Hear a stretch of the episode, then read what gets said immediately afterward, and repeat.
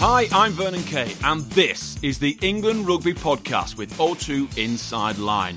This is the podcast that takes you into the heart of the England camp for exclusive chats with the players in the thick of the Guinness Six Nations and the Women's Six Nations. It's been a long time coming, but this week, finally, we are joined by one of England rugby's best loved stars. I just kept growing until I was about 21. So I, know I wasn't, I didn't shoot up really quickly like my little brother did. He was kind of six foot five when he was 14. Right. and then, but he's still, he's only like six foot six now. Only six foot well, six. you know what I mean. He's been representing this country for more than a decade. It is, of course, England lock Courtney Lawes. Eddie's done loads for me. I, I was in a place when he first came where I kind of stagnated. I'd, I was getting in the team. I wasn't playing great, but I was just getting by kind of thing, and I wasn't pushing myself. And Eddie really, you know, came and said, "Look, you need to push yourself. Or you're not going to be involved in the team anymore." As well as hearing from Courtney, recently crowned Women's Player of the Year, England's Emily Scarratt puts the world to rights in a round of overrated, underrated. Never got the Disney thing. Even from the start. Yeah. So first lot of I was Disney, out on the first, farm, wasn't first I? Lion King, first Aladdin, first. I've not seen some of them. Wow. I know. I know. I probably shouldn't have admitted that. But right now, let's get stuck into our chat with this week's very special guest. O2 Inside Lines Paul Bunkers sat down with the big man, Courtney, for this one. Courtney, firstly, thank you very much for agreeing to speak to us this evening, taking time out on your rest day as well. So, born in London, but grew up in the Midlands. Is there part of you that's got a bit of London boy about you? Or? Uh, maybe a little bit, not not too much, because my mum was born in Northampton, so my parents moved back up there and were me, with me when I was four. So been in uh, Northampton ever since. Tell us what it was like growing up in your household, what the sort of dynamic was of your family, because you've got a brother as well. Yeah, I'm over eight years older than my, my little brother, so it was a good while where I was on my on my Todd there, um, and obviously because there was a big age gap, he really used to annoy me growing up. Um, so so yeah, we didn't get on for for quite a while, but uh, we do now, which is great. But yeah, just pretty normal family. Uh, Mum and dad just went to normal school in Northampton, hung out on the streets, you know, did all the normal stupid stuff that, that kids do, and uh, got by. Was it a sporty household, or were you into sport as a youngster? Uh, yeah, I did. I, was, I started playing sports when I was probably around six or seven. Uh, just football first, and then when I got older, I started playing tennis, uh, a little bit of cricket, and then when I went to Northampton School for Boys, started playing rugby. Do you remember life before rugby? What you thought about rugby before you'd ever picked up a rugby ball? Had you ever seen it? Uh, I don't think I even knew what rugby was before I got into it. To be honest, I literally I played every sport growing up, pretty much, and then just love being competitive kind of thing. And then went to Northampton School for Boys, and they were like, "Oh, they're having a trial to, for the team because it's quite a big rugby school." And I was like, "I'll, I'll give it a crack. Sounds fun, whatever." And then uh, yeah, I went down there, had a good time. Was pretty good out of the block, so uh, yeah, I went from there. If You're six foot seven, right? Is that right? Six. I am now. Yeah. Yeah. Uh, well, clearly, hopefully not when you were nine. Um, have you always been tall? You know, if we look back to a, a photo of you when you were eight or nine years old, have you always been tall? Uh, I've always been a bit taller, but not not overly. I think I just kept growing until I was about 21. So I know I wasn't. I didn't shoot up really quickly like my little brother did. He was kind of six foot five when he was 14. Right. and then, but he's still he's only like six foot six now. Only So- six foot well, six. you know what I mean. uh, whereby I was like six foot when I was probably 15, 16. Right, okay, yeah, and yeah. then and then just kept growing. So, sports wise, it things like basketball and that as well. Because I mean, Played a little bit of basketball. wasn't really that interested in it. It's not a big English sport, is it? So I Mm. was more into. Dad was into football and cricket. So yeah. And what what were you up to, like away from sport and stuff like that as well? So, if if we could maybe see a young Courtney, let's just say you were sort of like 12, 13, were you kind of following a particular football team? Who who were your sort of idols? no, I, I used to watch a bit of. Uh, my pap's Man United fan, so I used to watch a bit of Man United. Uh, but I generally just hang out. Hang out. Um, we used to go up the what we call the green, just a little area we kick a ball around and that trees as goalposts and stuff like that. So yeah, I just just hang around with the with the boys and play a bit of footy. My dad uh, encouraged me to play football when I was younger, so yeah, he got me into that, and then just kind of carried on with that through my you know all the way up until kind of 15 years old. But yeah, I was always looking to you know get a ball in my hand, whatever it was, and um, have a bit of fun. Yeah, a lot of parents get a bit focused, don't they, on a particular sport, get their kids into say Yeah, rugby, yeah. and they just have them playing rugby for life. But would you say that you playing all of those sports has, has, has made you the the the sportsman you are today by having that sort of cross section of skills? Yeah, I think it. I think it really does make a big difference, especially. Um, you know, there's a difference between hand-eye and hand-foot and stuff like that. So when you're playing all sorts of different sports, you, you get lots of different kind of coordination. So yeah, it certainly helps when it comes to playing rugby. Tell us how the whole rugby journey. So you started at Northampton uh, School for Boys, as you were playing a bit Yeah. there, and then uh, at what stage were you sort of picked up by Northampton or Saints Academy? Because that, that was quite quick, wasn't it? That journey. When I was 15, I joined Northampton Old Scouts, which is like the local rugby club. Club. So I was playing for Scouts and, and Northampton School for Boys and East Midlands and what, whatever else as you do when you're younger. um, but yeah, then um, I think I was 16 and I can't remember totally, but I know Chris Parr, my old old Scouts coach, called up Saints and was like, "Come down, and have a look at this lad," which they did, and then they scouted me into the Saints Academy. Started playing for them when I was 16, and playing for the Wandies when I was about 16, Mm. uh, up until 18, where I got my junior contract. Yeah, And then from there into the seniors, and then Yeah. uh, it wasn't long before under under twenties with England as well, wasn't it? Shortly after that. So well? yeah, so I did under 16s England, straight into under 18s England, and then went under uh, yeah did un, under 20s for two years, and then thought that was over. I used to hate going away because the food was I didn't really like the food and stuff like that. So I, used, I was like, yes, I don't have to go away for a while now because all the age groups finished, and then Yeah. got called into the England squad that that, that same year. So I was like, oh god, food was a bit better though. So it's alright, yeah. On the on the subject of food, a, a little known fact that I've, I've learned about you as well is that you really struggle to keep the weight on, don't you? I mean, r- Yeah. rugby's full of players, and I wouldn't want to be rude to anyone in this squad or in the wider game, but rugby's full of players who probably have the opposite problem of keeping the weight off. But you are literally having to eat constantly. I mean, even today I saw you have that shake, Yeah, yeah, yeah. which was unbelievable. Yeah, I do. I do still struggle, not as much as I used to when I was younger. I used to be a bit more fussy, anyway, with my eating, and I probably used to run a lot more and Yeah. whatever. Um, but I'm I'm able to keep it on a bit better now. I'm older, I'm a bit heavier and stuff like that. So that that's that's all good. And Eddie looks after me quite well, so Yeah. um, I don't burn too many calor- calories off each day. Yeah, I, th- I think um, someone, was it the thousand calorie shakes? Do you have some of those? There are. yeah, the- yeah, yeah. We get them. That's. What would go into a 1,000 calorie shake? I don't know. It tastes good, so I'm not that fussed. You know what I mean?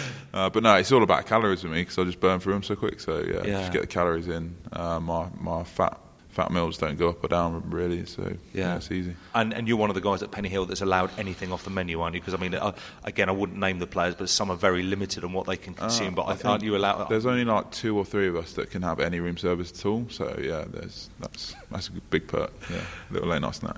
Um, rugby wise, was there a moment, as if we again went to, back to a young Courtney when you were 16 years old, was there a moment when you actually, in your head, you thought, hang on a minute, this could be a career for me and something I want to do, as opposed to it being a, fun pastime with your mates? I suppose I was a bit more of a space cadet when I was younger. Like I didn't really think about it too much, just enjoyed playing and whatever. And I, I just did that literally the whole way through. So even when I got offered a contract to get in the junior academy, I was still like, "Oh, cool, I get to play rugby." Do you know what I mean? Mm. So I, I never really thought about it too much. Kind of fell into it almost, and obviously you work hard for it. And if you enjoy it, it makes it all all, all the more easier and, and better. Yeah, Uh, and was it was ever a plan B? Did Courtney ever have a plan B down? Because you went to college. Did you actually yeah, I went to start college. Yeah, I did um, like architecture and stuff like that. So I, my dad's into property, so I probably would have gone into something like that. Mm. Yeah. but uh, it's worked out pretty well, hasn't it, so far? I was just looking at as well playing for England now for it's 11 years now, isn't it? Yeah. 2009. I mean, uh, how- can you believe? I mean, firstly, how quickly it must have gone, but Yeah. that's an amazing career, isn't it? For for anyone to represent their country for 11 years, Courtney, it's unbelievable. Yeah, yeah. I, I'm, you know, incredibly proud, proud to be able to represent my country. Just, just generally, to be honest, um, and, and to be able to do it for so long. You know, I just want to give whatever I can to the to the team. Uh, you're, you're famous in rugby circles for being a hard hitter. In fact, last night I heard a story about the way that you hit boxing gloves, and that the, the S and C guys were just saying the, the power you can generate. Uh, Was there again a moment? Because for every rugby player, they've you know Billy's got things in his armory. Obviously, Owen's got lots of things in his armory. Was there a moment for you when they when they were like, "Got this this lad's timing and his tackle technique is amazing"? Is when you became kind of the enforcer? Was there a moment like that that you remember? Uh, not necessarily a moment. I mean, I think um, through my career, I've tried to develop as as a player, and a lot of what I'm about comes from what been, what form I've been able to get into at that particular moment in time. I've I've suffered a lot of injuries playing rugby, which is obviously quite unfortunate. But I've only had a couple of instances, instances in my career where I felt like I can really express myself on the pitch and be be the player I know I can be because I hmm. need a good run of games and I hmm. need to be able to stay fit for a long period of time. So um, I have had a couple of spells doing that. One when I was much younger, and then obviously before the Lions tour and stuff like that, where I had a couple of years where I was I was fit and, and playing and got up some good form, and hopefully I can continue that now because I feel like I'm in good form at the minute too. Yeah, and just on the tackle technique, do you work hard on that, on your timing, technique, and actually, I suppose, what stands you apart compared? Because everyone in this squad can tackle well. Yeah, yeah. Then there's uh, there's a few of you. That Uh, I don't think it's anything I- I've ever had to work on. Lu luckily enough, but it's just quite it's come quite naturally to me. In terms of you talking about the the power hitting the pads, mm. it's, it's more to do with timing than than much anything else. And obviously you have to have a bit of power behind it or whatnot. But I've always had quite good timing for for a hit, and then I've you know I've got a little bit of a mean streak. Like I don't mind, and that's half of it as well. So so in the head as well. it's, It's, also it's a lot of it's mental, mentally. yeah. There's certainly, you yeah. can see a lot of big big guys that don't hit people as hard as they, they could or should be able to. Do you know what I mean? So, Yeah. I- and I'm not really that big in terms of you know second rows and stuff like that. It's Mm. just about mindset and being willing to put your body on the line again. Yeah. yeah. To get one cap for any rugby player is is amazing. But to be in the mix for 11 years, Yeah. can I ask how, how you've developed as a player over that time? Because I'm sure a young Courtney Lawes at 19, who's 20, who's stepping into the fray, Yeah. is playing a very different game to today's Courtney. Yeah, I'm a lot heavier now than I was when I was younger, so that plays a bit a bit of a part into it, and what in terms of what I can do on the pitch. You know, I'm much better at kind of knocking down knocking down walls now, and when I was a bit younger, I was certainly more better in uh, in open space. You know, fleet of foot and whatnot. So, but in terms of developing as a player, I think I've developed well in kind of leadership and being able to identify situations and, and things that should be said and what I can give to a team in, in terms of that. And then ball handling, like I said, trying to get through the line. And then my tackle selection has certainly changed because I used to just try and hit anybody, and that was not good for you.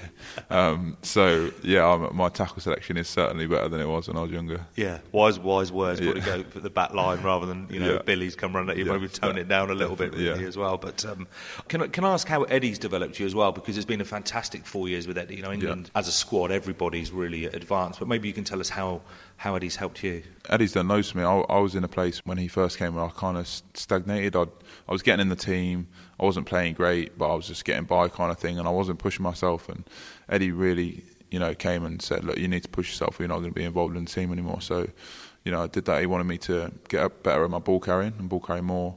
And get around the park and, and make tackles and really simple job, um, and it's one that you know I dedicated myself to and put my mind to. Worked a lot on my footwork, a lot on my handling, um, and that helps me a lot with carrying. And then it was just a matter of keeping up with, with my defence, better at tackle selection and stuff like that. A couple more questions on rugby then. So, what what's so special for you about the Six Nations?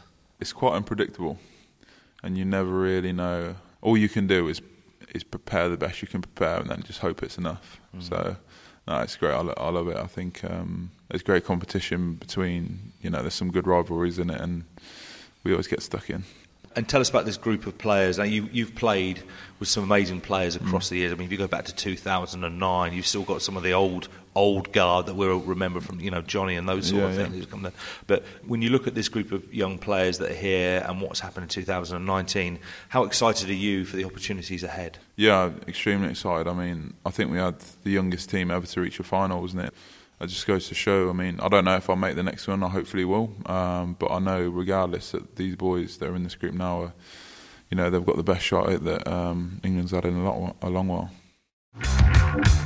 Hi, I'm Hannah Bottoman, and you're listening to the England Rugby Podcast with O2 Inside Line. We'll be back with Courtney soon, but no, let's pick up with O2 Inside Line's Nathan Middleton. He's having a chat with Red Rose Emily Scarratt and getting her thoughts on what's hot and what's not.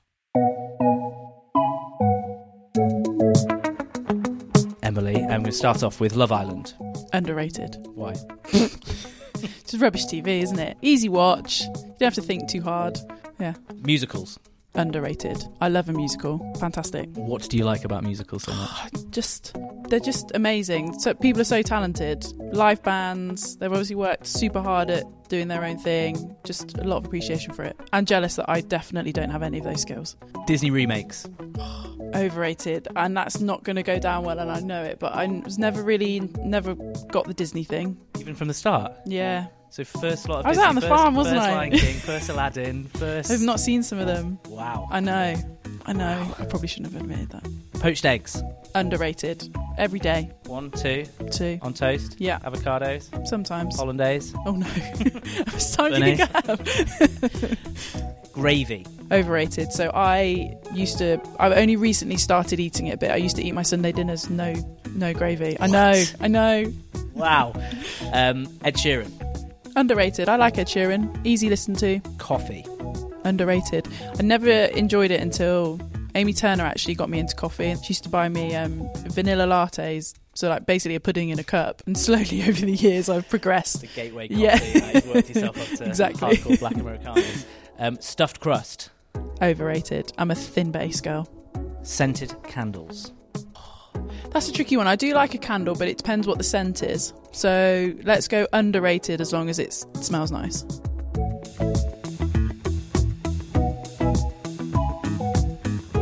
Hang on, hang on, hang on, Emily. That is so wrong. No gravy on your roast dinner. What are you talking about? Unbelievable. Outrageous. Anyway, let's move on. Thanks for that, Emily. Back now to Paul's chat with Courtney. So, Courtney, give us an idea when you're away from rugby. It's such a huge part of your life, Yeah. and has been for more or less most of your life. Yeah. Uh, what do you like to do to sort of take your take your brain and body away from it all? Am I in camp or am I at home? You're at home at this stage. At yeah, home. yeah. Well, there's not much I can do. I'll, I'll go home and I'll look after my four kids. do you know what I mean? There- There's no getting around it. No, uh, yeah, I literally, I'll go home whatever time, three or four o'clock, and then I won't sit down till seven o'clock because that's when the kids go to bed. So Yeah. it's it's good fun though. I love it. I love it, but um, it is hard work. So you've got twins, haven't you? How, how old yeah. are your twins now? Yeah, and they, the twins have just turned two. Right, And then okay, I've got a four-year-old boy and a uh, six-year-old girl. Wow. Yeah. Wow. Um, I mean, h- how do, try and give us an impression of how life changes having twins as well, because once you've had two kids, maybe you know you're looking maybe for that third child. All of a sudden you've got four. Yeah. I'd imagine the workload is enormous, isn't it? Yeah, yeah, it really is. and I don't mean to sa- to make it sound negative because it's not. I really, I really enjoy it. I love getting home and, and playing with them and that, and um, you know, watching them develop um, as they grow older. But it certainly makes it harder in terms of being prepared to play a game of rugby on the weekend when you when you don't get a chance to do much recovery.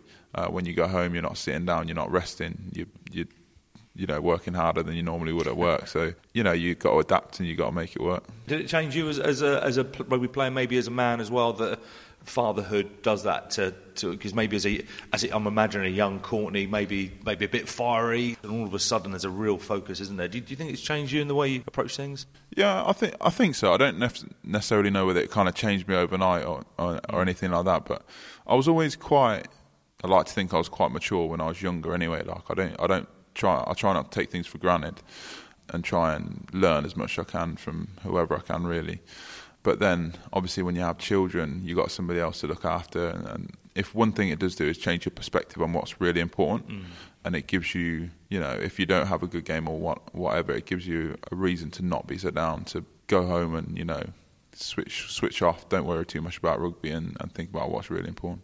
Uh, and so family take up a huge amount of your time. If there is any small windows of leisure time at the end of the day, I mean, Yeah. uh, what would we find you doing? Is music, gaming, or Uh, yeah, I was a pretty big gamer until the twins came along. Uh, I still managed to get it in with two, but but now it's it's not so much. I'll, I'll play the odd game here and there, but uh, most of the time I'll be watching films or programs or whatnot with the missus when I'm in camp. I might pick up a game or two. Yeah. yeah, box sets and stuff and music. Anything yeah, you got on at the moment? Got- yeah, I've got through quite a few bits. Uh, you know, your standard Game of Thrones. I like I like quite a lot of fantasy stuff. So did stuff like True Blood. It's like a vampire thing. It's quite cool.